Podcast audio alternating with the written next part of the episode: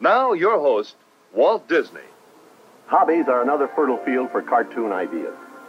Millions of people enjoy various hobbies, and among the largest of these groups are the model railroad enthusiasts. In the United States alone, there are about 6 million people who build and operate these scale model railroads. And here at the studio, there's several of us who haven't escaped the bug. Welcome to Detour to Neverland, where you are the author of your own Disney story. There's a lot of satisfaction in developing ideas into realities. And you can find magic in your everyday life. If you do what you really want to do, you feel like you're playing. How can you write your first chapter today? Dreams are how we figure out where we want to go. Life is how we get there. I'm headed this way. We're your hosts, Brendan and Catherine.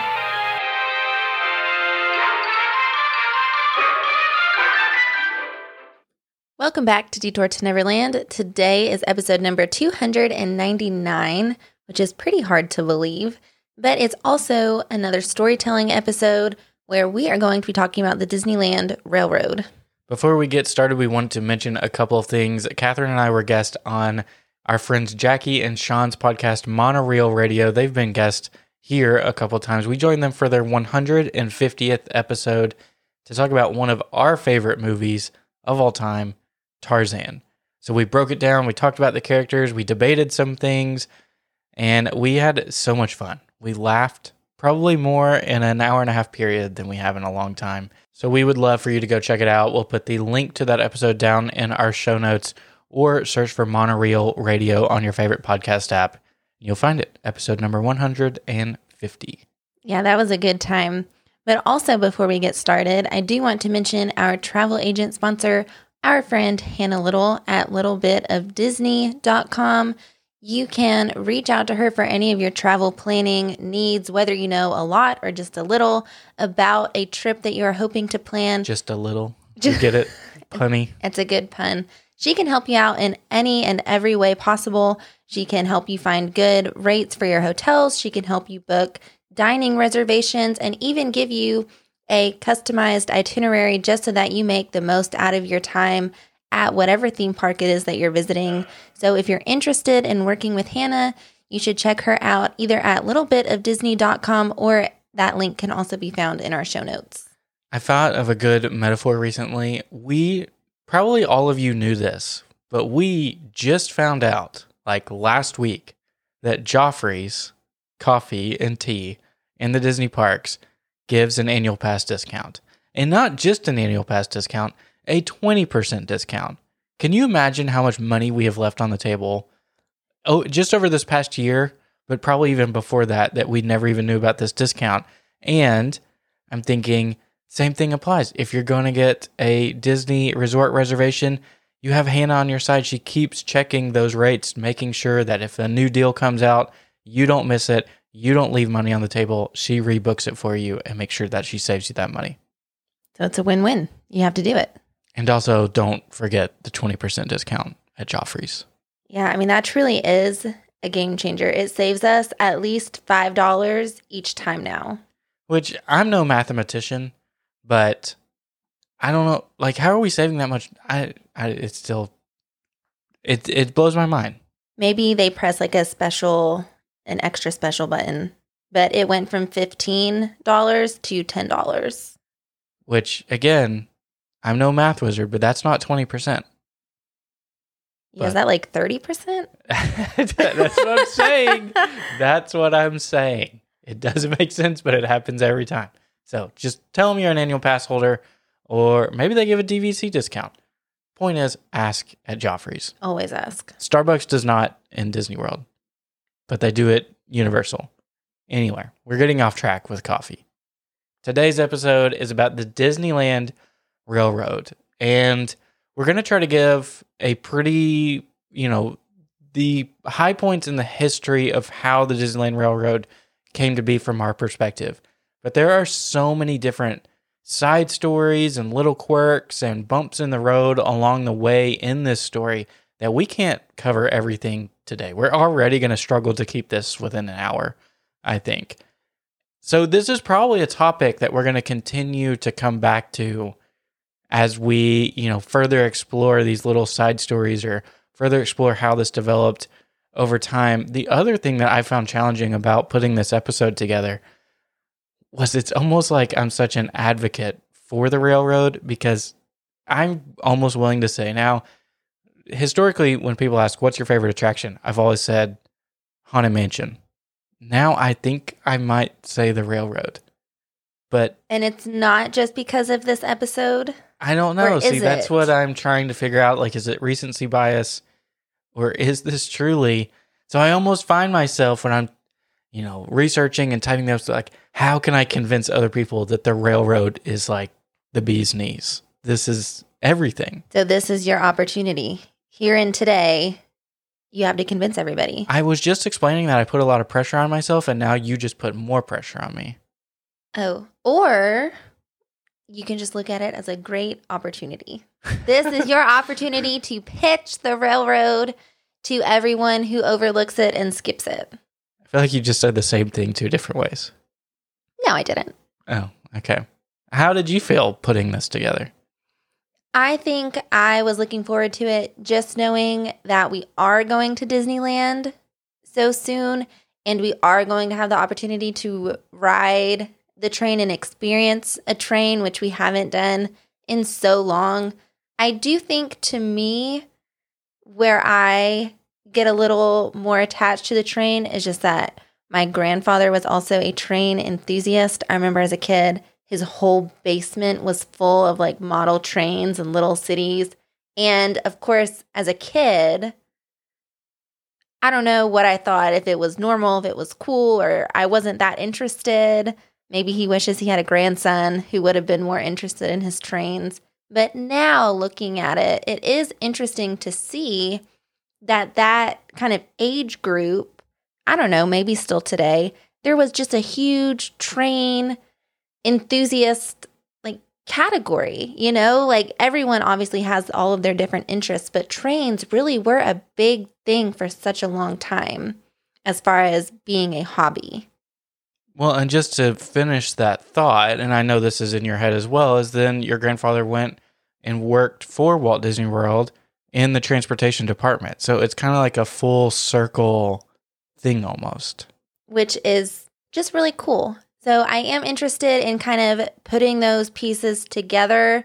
And I think something that we typically don't think about either is just that there are so many different representations of trains in different theme parks, in hotels, in restaurants. We've even talked about it in Disney Springs. And I think that it's something that they are intentionally injecting into all aspects of Disney because it was something that Walt was very passionate about. So let's start with the key facts. The Disneyland Railroad specifically was an opening day attraction on July 17th, 1955. We only missed it by like 5 days of getting it right on the nose for opening day of Disneyland.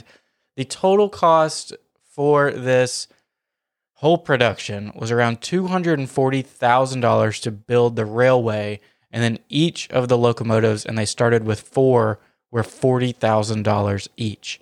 So think back to the 1950s time period. That is very, very expensive. Well, and I think part of that is that they did not just want trains that were like gimmicky or, hand-me-downs? Yeah, I was almost going to say pretend.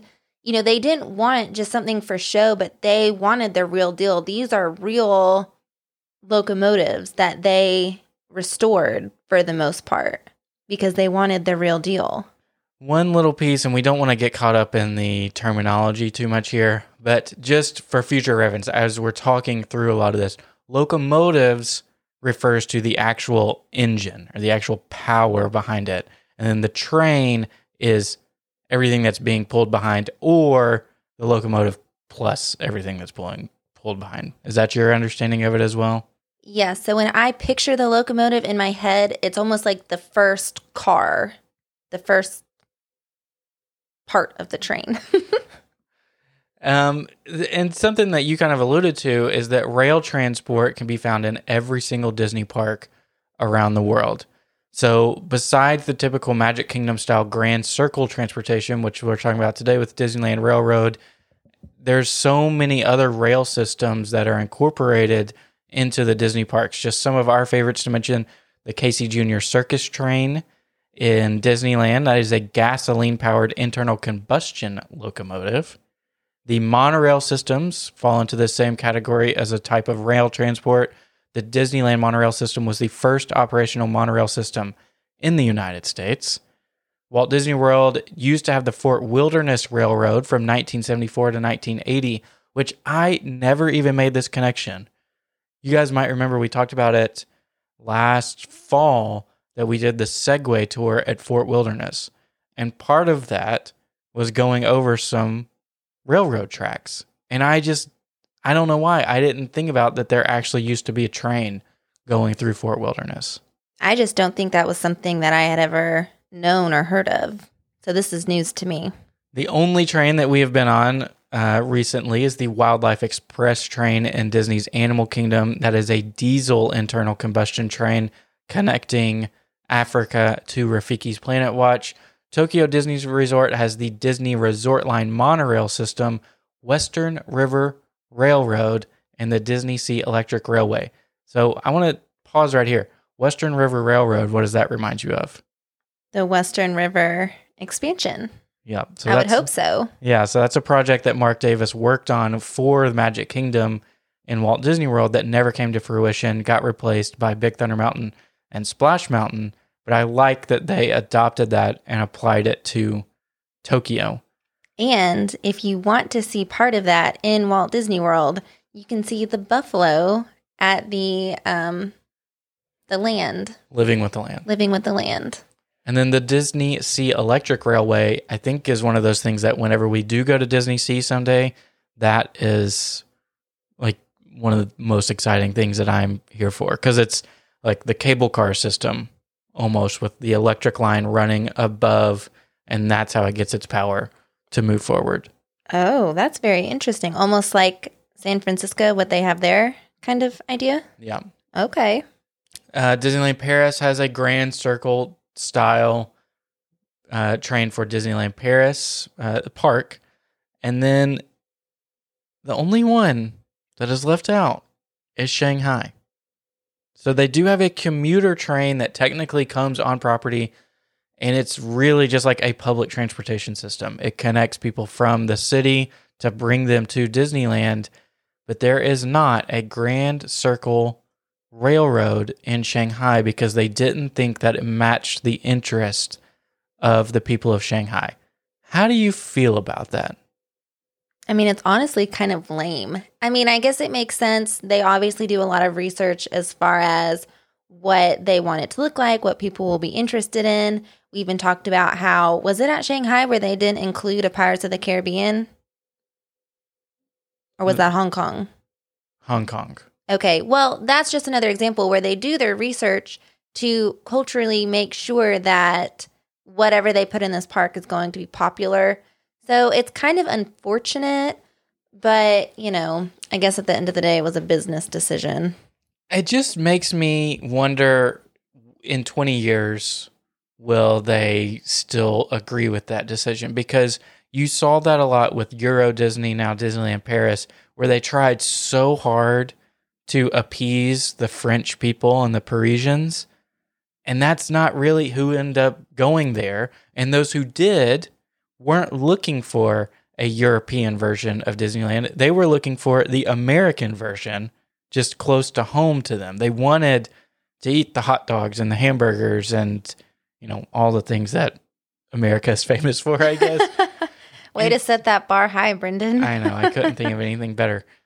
But I'm just curious, will the people of Shanghai and the people who are paying money to go to that park, you know, feel like they're being, like something is missing? Because I would imagine, like us, one of the first things you think about when you think about Disneyland or Magic Kingdom is the train. And if you don't have that, are you really getting the full experience? even if that's not maybe the first thing that you think of, I do think it's the first thing that you picture or the first thing that you see. I mean, if you think about it, before you even see the castle, whatever castle it might be that you are looking at, you see the train station first. So I would be interested, even just from like a layout perspective, what that's like, because, well, I'm going to save my last comment for later, but we're going to come back to that as far as why else the train might be important. So let's start our discussion with Walt and trains. And you actually have to start this back into Walt and hobbies.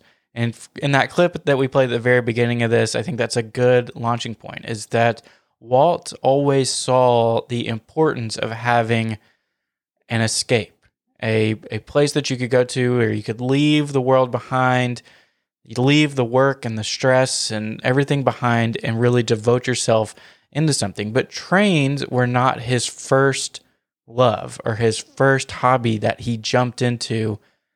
I was going to say like feet first, but like whole body. He dove into his love for trains. So this time period that we're talking about to start this off is maybe the late 20s, but more so like the 30s and 40s. The business had done pretty well after Snow White, but then Pinocchio really didn't do well. Fantasia really didn't do well. The war was picking up in Europe, and so the business was suffering quite a bit, and they weren't really getting the traction that they had looked forward to, and he had sunk a ton of money into this brand new production facility. Well, and something else that we actually learned recently from watching some of the Disney Plus documentaries is there were actually strikes going on too. So I feel like things are just being thrown at him from all sides, financially, at home with his family, and then, you know, these people that he had worked so hard to create like a great work environment for, he's starting to realize that they maybe are not that happy. Some of them at least. So at home, something that you talked about, Diane, Walt and Lillian's oldest daughter, was born in 1933. But after that, Walt and Lillian wanted to continue to expand their family, and Lillian actually suffered a couple of miscarriages. Now, the number of miscarriages, I don't want to say definitively because I've read a couple of different things, but there was more than one, it seems. And so if you compound that with what's going on at work, the war, Walt was a huge patriot, so the war would have been taxing on him as well. And then all of this stuff at home with him and Lillian trying to grow their family, he was in a not so great place at this time. And so he went to his family doctor, and basically he said, you need some sort of outlet, and it needs to be some sort of exercise. You got to get out, and you got to start doing something. And so he picked up somehow through mutual friends and just what was popular at the time, he had actually picked up the sport of polo. So there are a couple things at work here. He was friends with an actor named Will Rogers, who was the highest paid actor at the time, and Will Rogers was a polo enthusiast. And so it's believed that Will is the one who said, Walt, you need to come out and play with us at the Beverly Hills Polo Club. And it's believed that really the way that Walt took that information was, this is a double whammy. I get to do the exercise like the doctor and Lillian and Roy are telling me that I have to do, and I get to rub elbows with the Hollywood elite who are all playing polo here, because it's people like Bing Crosby and Will Rogers and all these other executives. And at this point, Walt was basically owned by the bank. He owed everybody money because the war was not producing, the money back on Pinocchio and Fantasia. So he picked up polo and he just loved it. He just dove fully into it, playing all the time. He was a tenacious competitor. Will Rogers even commented on how he made so many noises and grunts while he was playing that Will started calling him Mickey Mouse while he was on the field because he sounded like a cartoon out there taking it so seriously. And he played that for quite some time, from basically the beginning of the 30s into the late 30s. And you can see that even bleed into his professional life when he released the short film of Mickey's Polo Team in 1936. Just a side note about Mickey's Polo Team. It is just a short film. Walt actually originally intended it for be a full-length feature, and it was going to feature Will Rogers, same guy who got him into the sport and that he played with all the time. But Rogers actually passed away unexpectedly before they were able to complete it, and it got derailed. And so they still had done enough work that they decided to push forward with a short film, but not do it as a feature-length film. Something that stands out to me that I just love, because again, I think it just says so much about Walt, is that whenever he starts something or becomes involved with something, he didn't just do it halfway. Like, he didn't just take a few lessons. He didn't just like go out and socialize with some people, which I'm sure was also very good for him in a lot of ways.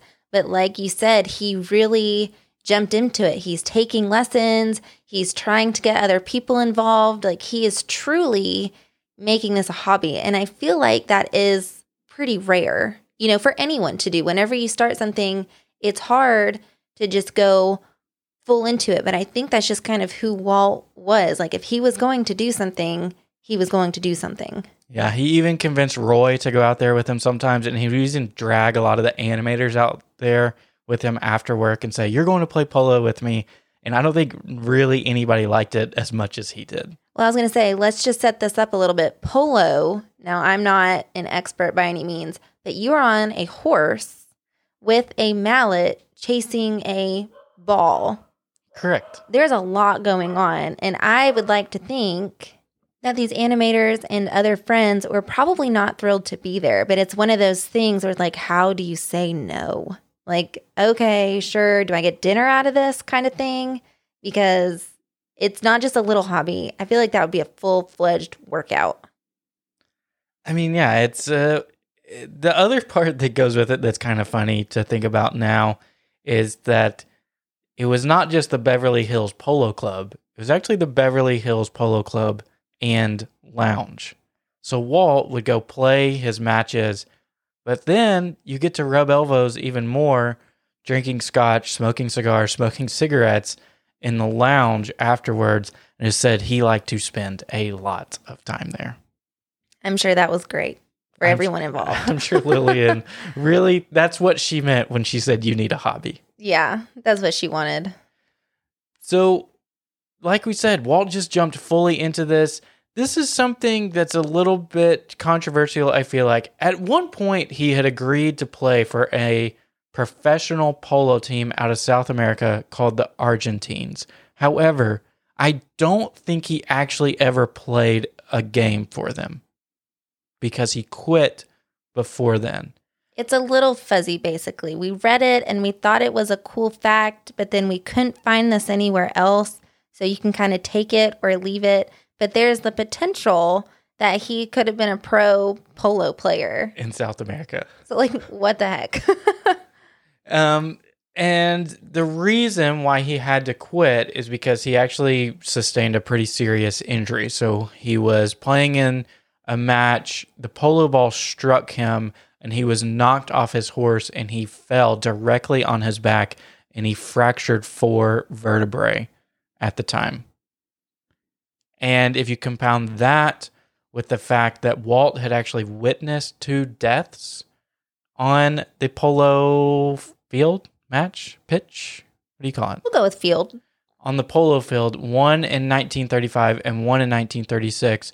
Both were instances very similar to his where the player was knocked off their horse and they were trampled to death.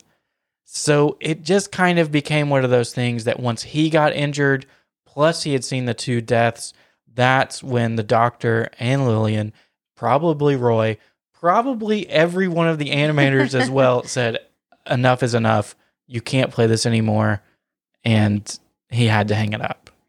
Which is wild to me. I did not know that polo was such a violent or dangerous sport. I mean, it makes sense with everything that's going on. There's a lot at play, and horses are very particular creatures. But I feel like you never hear about that when people play polo. I would like to understand what you mean by horses are very particular creatures. You don't think so? Horses get spooked easily. They don't like loud noises or certain things. I know lots of friends who have been kicked or, you know, bucked off of horses. You don't have any, like, horse stories? Maybe it's a girl thing because girls like horses. But, yeah, I would stay far away from horses. Oh. Me. I don't. Is that like your horses. Like Kansas growing up, like bleeding through, or is this like a Tennessee thing? No, this was Tennessee. Oh, I could list off lots of friends, which would mean absolutely nothing to any of our listeners who have like horse horror stories. Okay, I just wanted to understand what you meant by horses are particular. You thought I just made that up? It's like a random of horses. No, I didn't think you made it up. I just wanted to know the background information that led to this conclusion. But to get this train back on tracks, he had this void. He had devoted so much of his spare time and his training. He even set up at the studio like a fence and like a place where they could practice polo. So they mounted a fake horse, had a fence, and basically, they'd put the ball on a little tee down on their right or left side, and they would swing and hit with their mallets to practice polo at the studio. That's incredible. So he had this void, and he needed something to do that was maybe a little less intense, and that's where trains come in.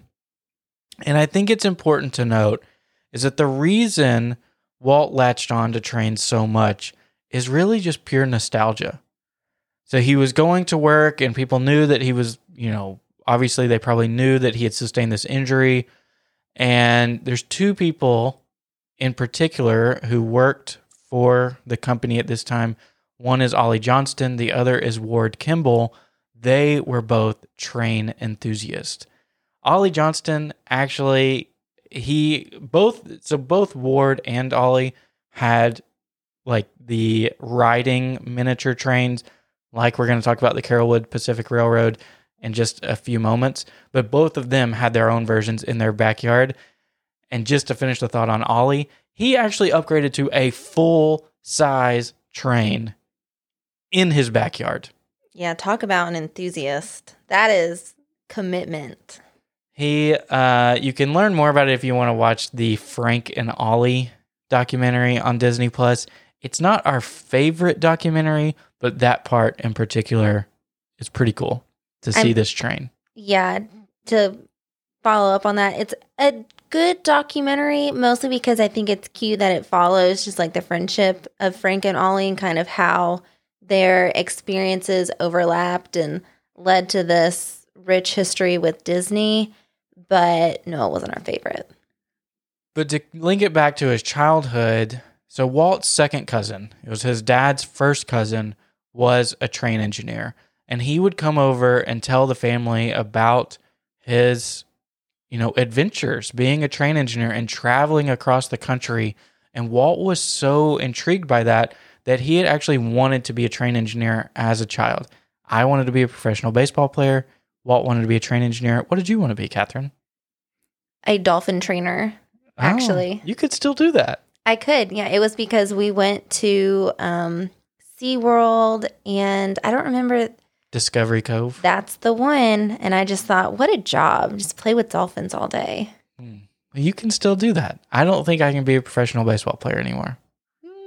I don't really know what the demand for dolphin trainers is. And then even when he became... of working age, Walt worked with trains. So he was a news butcher. Now, this was the first time I'd ever heard this term, but it was basically a newsboy that worked on a train. And so he, in addition to selling newspapers, he would sell candy and cigars and cigarettes and other things that the train passengers might need. But most importantly, it was newspapers. So he had this connection to it, in addition to some family connections outside of his uncle, right? Yes, his father actually worked as part of like a track installation crew for the Union Pacific Railroad. So, you know, kind of his second cousin, I guess. I want to say uncle, but it wasn't his uncle. Second cousin, his dad, and then him all had this background relating to trains. And, of course, there are other stories, you know, about how he traveled on a train from Missouri to Los Angeles and all these other things that, again, might have kind of enhanced that nostalgia. So all of this is just to say that when Ollie Johnston and Ward Kimball kind of talked about this at work, Walt latched onto it super quickly. And just like we saw with Polo, he jumped in all the way. So really, as we start to kind of dive into this love of trains, it started in 1947. That's when Walt decided to buy his first train. It was an electric train. And basically, he knew as soon as he got this train, again, that the two people who would be the most interested and excited about it would be Ward Kimball and Ollie Johnston. So he brought it to the studio. And, you know, I think probably between the three of them and just the conversations that he had, he learned about these trains in their backyards. And because it's Walt, he thought, I have to have one. Like, that is amazing. I have to do the same thing. And that's exactly what he set out to do. It's so funny that, you know, as we go through all of these different stories, and if you think back to, you hear Mark Davis talk about the interactions between he and Walt really wasn't too expressive a lot of times, but it's funny that you get these little glimpses, like here, you almost see like Walt jumping up and down, like he's so excited, he can't contain it, he's an enthusiast about things that he loves. And I do think even though he probably didn't give a lot of reaction, you know, when they were working on attractions or different things like that, I do think that, like you said, he was very enthusiastic. He was probably just slow to let that on, because if you think about it, if you're extremely excited about the first thing that someone shows you, then they're not really going to push forward and pursue something better, you know? So you kind of have to hold it back a little bit. And I feel like he probably was always jumping up and down because, let's be real, the things that they did and the projects that they worked on were always incredible. But he's very good, I feel like, at controlling his emotions. So if we think about the evolution of everything, it wasn't until about 3 years later in 1950 when he built his Carolwood Pacific Railroad. So Walt bought some land. He had 5 acres, and that's where he decided he was going to build his house. And part of his grand plans were that he wanted to build this 1/8 scale model railroad in Holmby Hills, California. And he named it the Carolwood Pacific Railroad after the street where he lived, which was Carolwood Drive. Seems appropriate. It's pretty clever, I think. Is it, though? It's just his street name. I know, but I feel like it's like sentimental. Like, he's building a house, he's building a railroad. I think it's kind of sweet. We're going to get to more names here in a second. But the train was actually so impressive that it could hold 12 adults at one time. And Walt, being the entertainer that he was, he would invite people over to ride it and check it out and basically show it off to everybody that he knew. Oh, to be invited to one of those parties. Oh my gosh, can you imagine? That would be such a thrill. Is it like a potluck? Is it the Disney family is hosting and providing all the food? How do you imagine that goes? Maybe a solid potluck. I don't know. Do you think? I feel like Walt wouldn't have much time for cooking. Maybe Lillian did. He had a lot of time for eating. That's true. He liked eating and drinking coffee. Who doesn't? Let's be honest. The first run of the Carolwood Pacific Railroad took place on May 7th in 1950. And when we think about this track, I feel like a lot of things might come to mind, like, oh, it's just like a little circle in his backyard or something. No. This was 2,615 feet of track. It included a 46-long trestle and a 90-foot-long tunnel. that went kind of underneath part of his backyard, like under a flower bed, to conceal part of the train from Lillian. Because if you can imagine, she wasn't quite thrilled about having a train running through her 5 acres of land. Well, and there's a interview of him out there talking about the Carolwood Pacific Railroad, and he talked about that was when he first pitched this idea to Lillian, he knew that he was going to have to scrap the original plans for this flower bed. So I guess this was his compromise of allowing it to stay. We are going to get to some of that compromise because he was a good husband. He tried to make, you know, the best of both worlds. Cue Miley Cyrus. I guess Hannah Montana. Yeah, can we not? I feel it was fitting. He also had a barn that he built where he was able to monitor and kind of control the switches on the track. It also served as a workshop. And then this kind of became his new hangout. So this is where Walt and his friends, probably Ollie and Ward. I could think of his last name. Ollie and Ward, they probably spent a lot of time there together. Unless they were just working on their own backyard train sets. I like to imagine that it was kind of like friends who would visit each other's houses, like maybe they would take turns, you know, like let each other take part in the hosting. I like to think so. So when you think about this, I mentioned it wasn't just in his backyard. It basically surrounded his entire house. And if you look online and if you can find like the blueprints for what this track looked like, it is quite impressive because it's almost like what you would see in a Walt Disney World or Disneyland, where he had his house, the garage, and the pool were all inside this massive track that he had built. It surrounded it, almost like a moat. I wonder where that house is today, like... Is it still standing? Did it get demolished? Wonder where it is. We'll get there. Oh, sorry. I didn't know you had that information. Oh, I have all sorts of information. So again, if we think about Lillian Disney, she wasn't thrilled. So what Walt did, not only did he keep that flower bed that she wanted, but he actually had Jack and Bill Evans, who were the horticulturists. That's a big word. Nicely done. But they were the two who worked on the landscaping of the Jungle Cruise. He had them come to his house and do the landscaping to kind of conceal part of the train. They built that tunnel so that basically she wouldn't just have to look out her window and stare at this train. There was a lot of nice scenery surrounding everything. I would love to hear from her perspective. Like, did this do anything for her, or is it still annoying? I mean, I feel like as a wife... She was maybe just happy that he wasn't playing polo, or maybe she was just trying to support his hobby. I don't know. Hopefully she had like an annoying hobby of her own. Not that Walt's hobby is annoying, but, you know, you got to be supportive where you can. Yeah. So the other thing that Walt did was he named the locomotive the Lilly Belle in her honor. And again, we see how this translates into the parks, because in Disneyland, the Grand Canyon Observation Caboose, which operates on the Disneyland Railroad, is named the Lilly Belle. Which that's a dream, to be able to sit on the Lilly Belle. That would be pretty. Does it still run?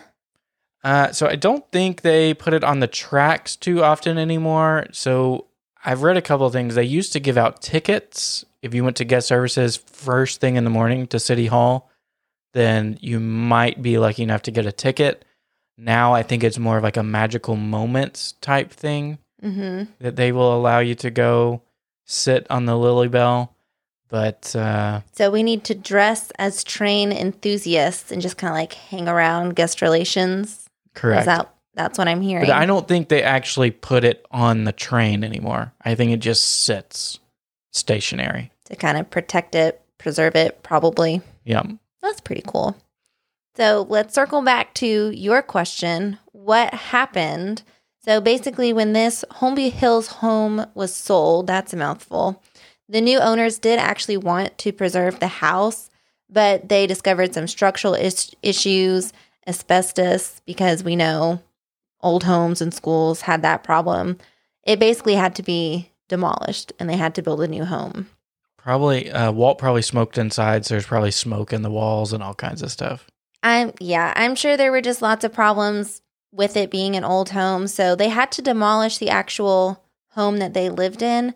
But Walt's daughter, Diane, did recognize the importance of the barn that he had built, so where him and his friends would have hung out, and of course the train and everything like that. So she began the process of saving everything before it was demolished. And there's a couple places now where you can actually see, you know, these things that we're talking about. So for one, Walt's barn was preserved, and it's in Los Angeles at the Griffith Park. It's there as a loan, basically, so Griffith Park doesn't own it. But you can only actually see it on the third Sunday of every month. That's when it's open. So if you want to go see it, you got to do a lot of planning. If you do plan to go see it, inside the barn is a 1/8 scale of the Carolwood train, which is the same size that he had at his house, but it is not the original train. Oh, I thought you were saying it was a 1/8 scale of the 1/8 scale. You're just saying it's a It's the replica. Same size. Yeah, so I think it's just to show kind of what he had built and what he had in his backyard. So the barn is the original. What is inside is not. Because the actual train can be found in a couple different places. So the one closest to us and the one that we have seen with our own two eyes, there are a couple train cars that are located in the Carolwood Pacific room located at the Boulder Ridge Villas at Disney's Wilderness Lodge Resort. So it's a little bit tricky to find because Boulder Ridge is off and it's not connected to the main building of Wilderness Lodge, like the lobby that you would think about.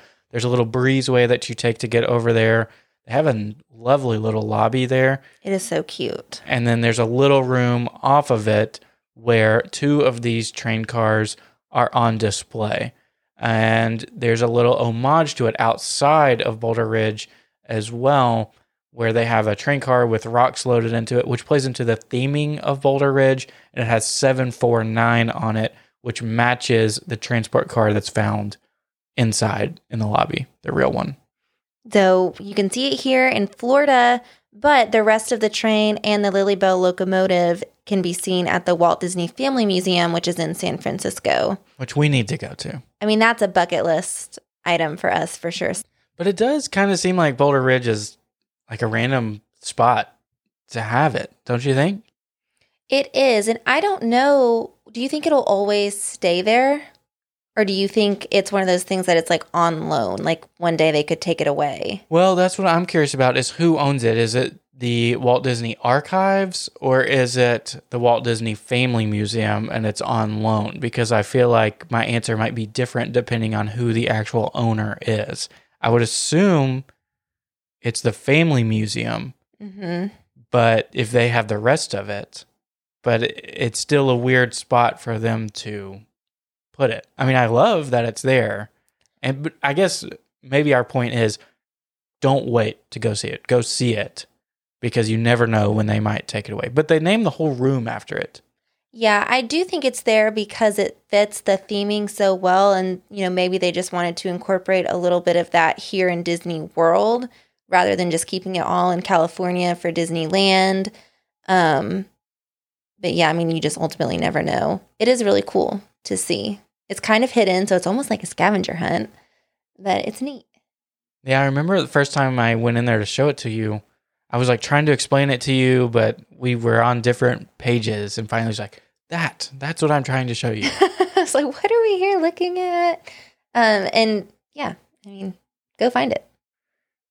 Let's talk about storytelling. If you remember back, storytelling for us in this series, the goal is to make sure that your next ride on the attraction or meal at a restaurant is enhanced because of the new information or new way that you look at things. And I think our discussion today is maybe just a different perspective or a prompt to make you think about the train a little bit differently, which for me enhances the ride. We'll start with Walt Disney had a quote, and he said, "I just want it being Disneyland, to look like nothing else in the world, and it should be surrounded by a train." Now, pause there. It's a wonderful quote. It backs up that trains are so vital to this. What do you do in Shanghai? You need a train. And that does kind of support the fact that maybe someone did not do their history research. Sometimes the cultural study is maybe not all there is to it. But I do like that he had this vision from the beginning.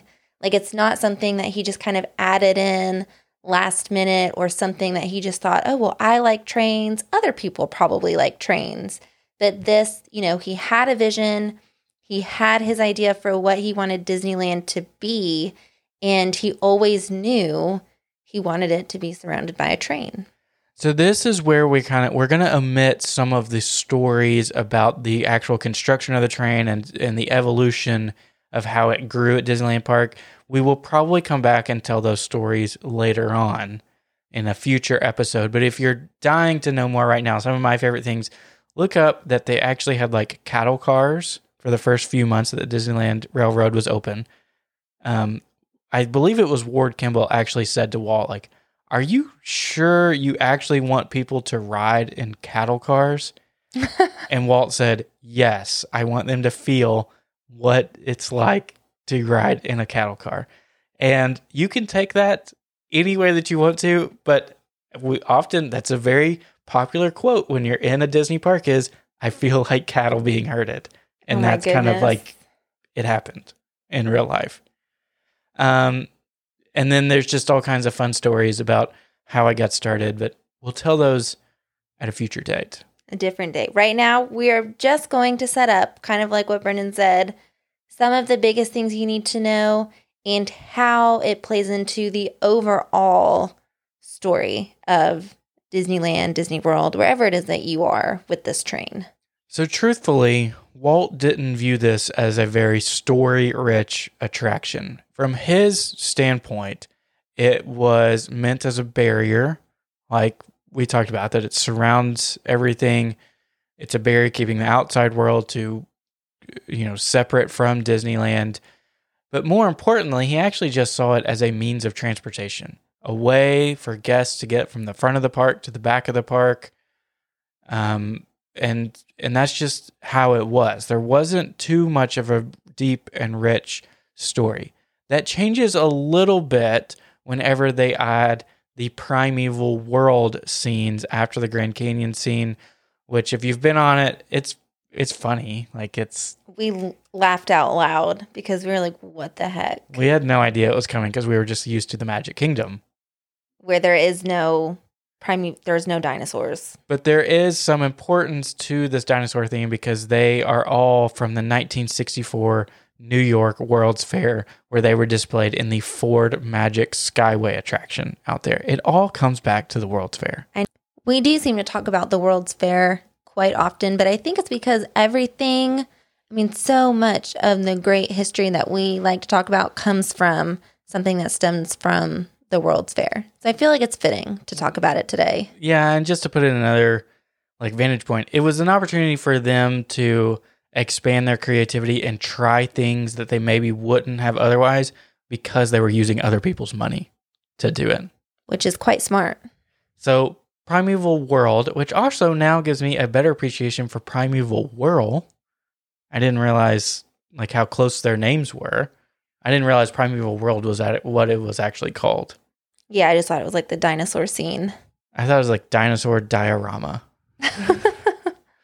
But anyway, the way that we have basically wanted to pose this question or pose this idea is that you are probably familiar with, or you may have heard in the past about this idea of that Disneyland is, and especially the front of the park, is about going to the movies.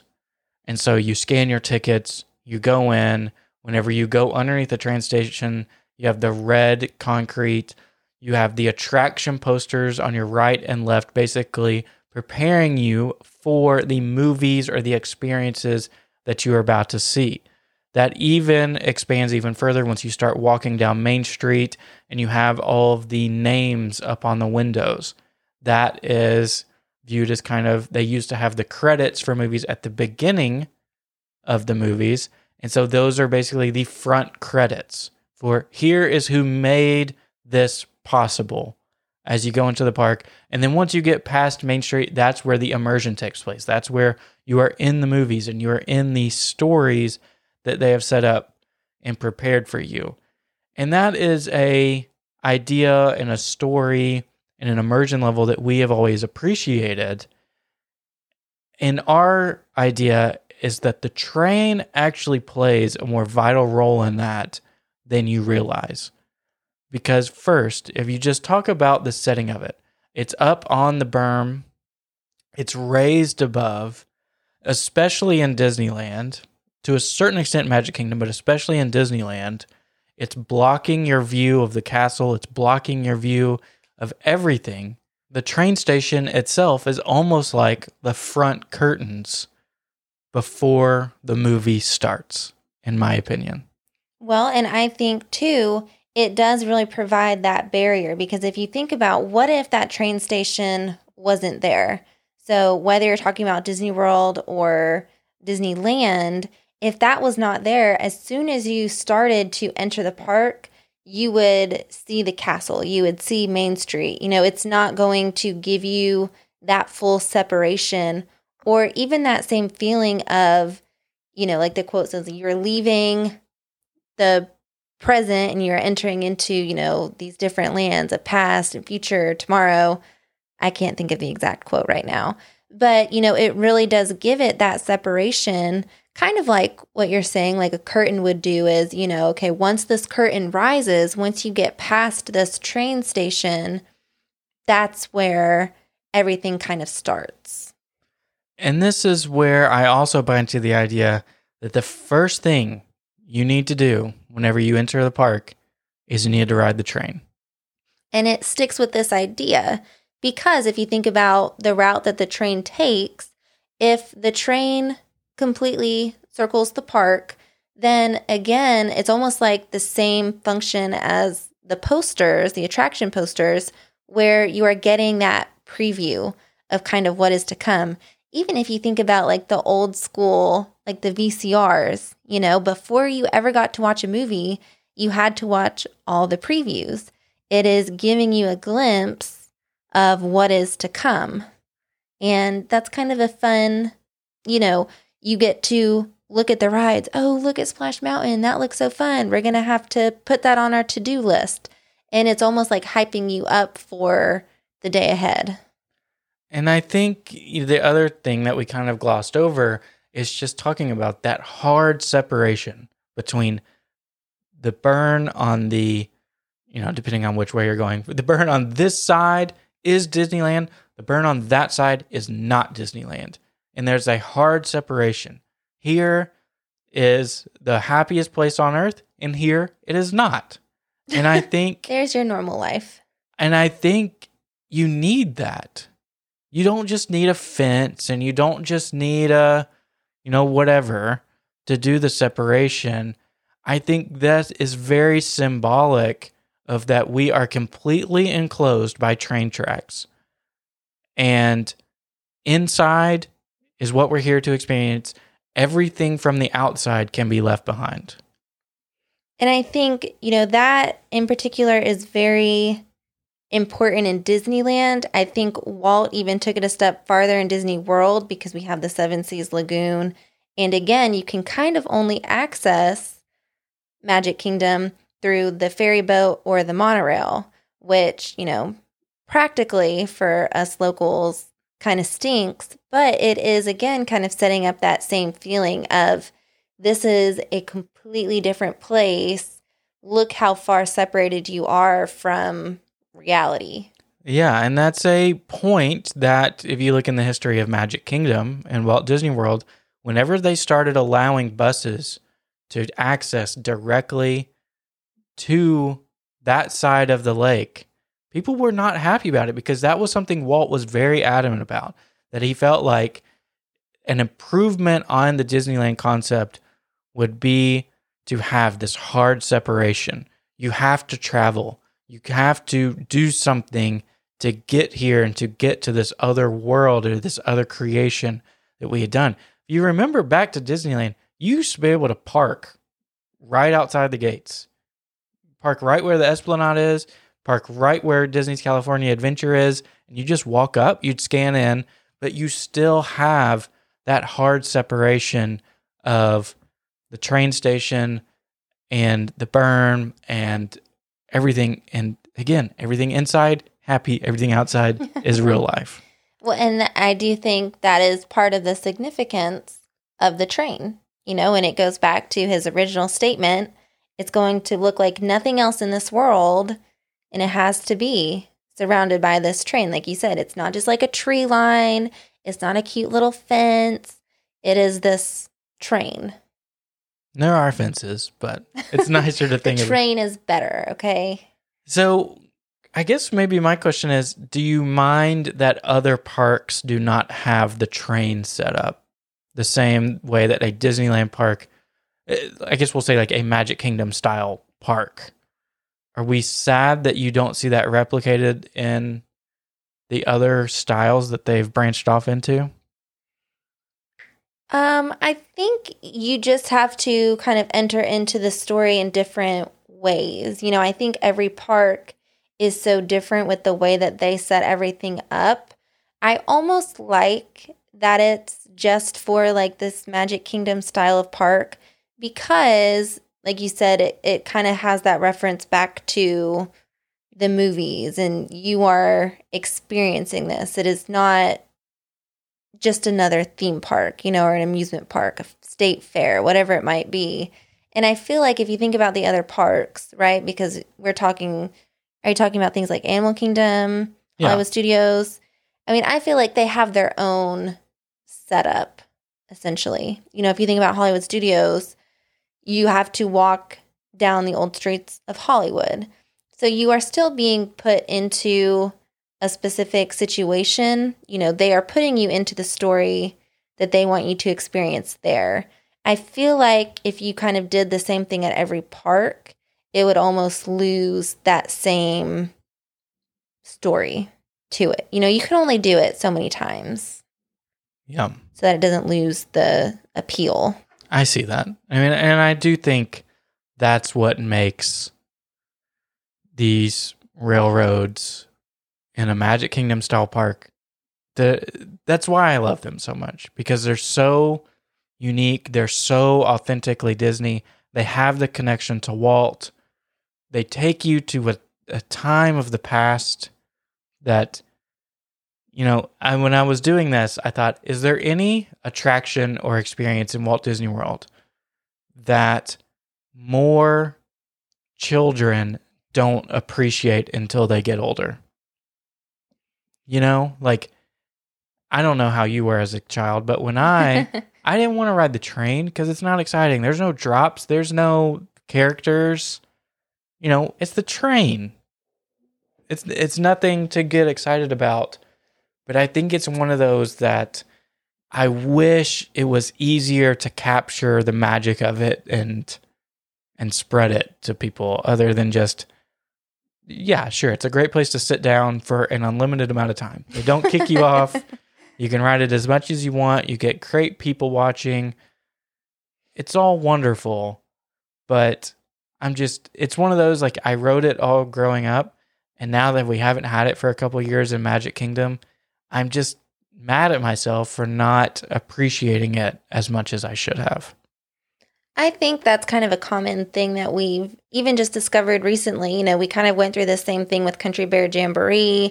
You know, just recently between the two of us, we've talked about this with even just the different shows, like the fireworks show, and how there were times when we would come on vacation and never watch a fireworks show because it's something that you kind of take for granted, or, you know, oh, it's just the train, you know, whatever. And then you start to truly appreciate what the purpose is, or like what the function of the train is. And it's like, man, what are we doing here? Why do we not have a train right now? So I think it goes kind of in waves. I don't necessarily think that there's anything that Disney World or Disneyland could do to make the train more appealing, because I don't want them to add anything. I don't want them to add screens or like an elaborate story. I don't want it to be like a cheesy, you know, Western show kind of thing. Because if you think... like bandits or something? Yeah, because if you think about it, there's probably tons of things that they could do with the train. You know, it's already established to make it more theatrical or to make it flashy. But I feel like as soon as you do something like that to appeal to the masses, then it takes away from... the original purpose, from the fact that, you know, it just goes back to Walt's vision, and it is practical, and it is, you know, all these other things that we've talked about today. The second you try to make it appeal to, you know, 10-year-old boys, then it's just another attraction. One other thing that it just kind of sparked when talking about the train being closed for so long in Magic Kingdom, whenever they did the New Orleans Square expansion and they had to reroute the train to make a bigger track because New Orleans Square took up some of the land that the train was currently running through, Walt saw how important it was to keep those engineers and conductors and people who knew the trains and loved the trains just as much as he did. You know, he was encouraged from a business standpoint, we'll just lay them off and we'll just hire new people when the train is ready to reopen. And he refused to do that. He paid them to just stand at all the stations and to talk to people about trains. That is so wholesome, honestly. And they did, Disneyland did that again when they did Galaxy's Edge construction.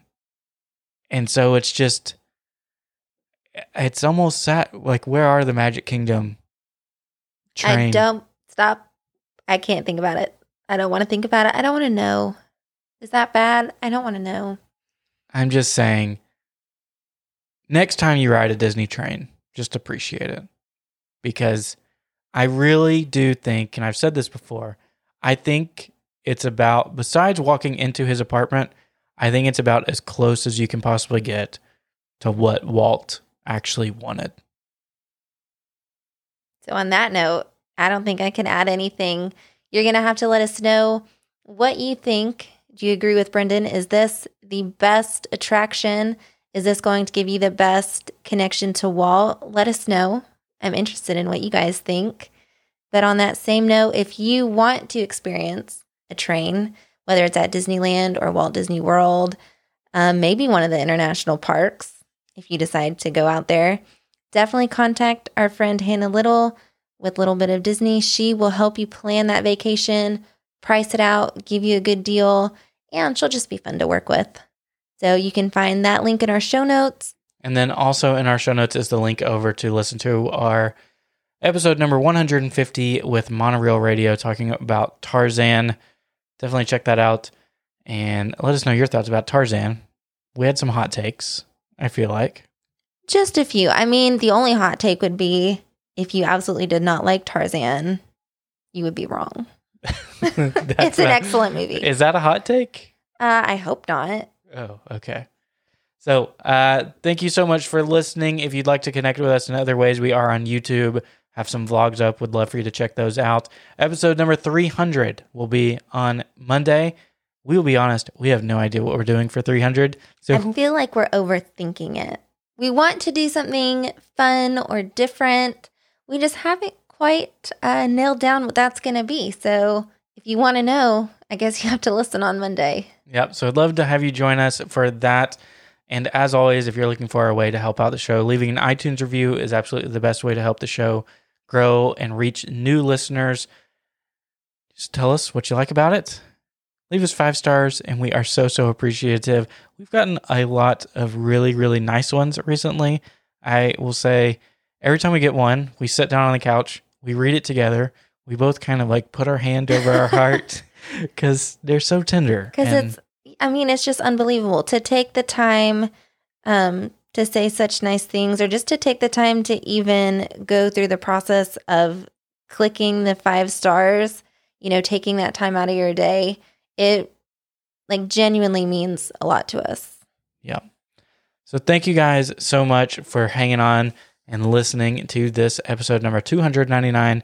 storytelling on the Disneyland Railroad, and we will chat with you on Monday. Thank you for listening to Detour to Neverland. Make sure you subscribe and leave us an iTunes review if you enjoyed the show. Between episodes, you can find us on Instagram at Detour to Neverland or visit detourtoneverland.com. We appreciate you letting us be part of your day. See you real soon.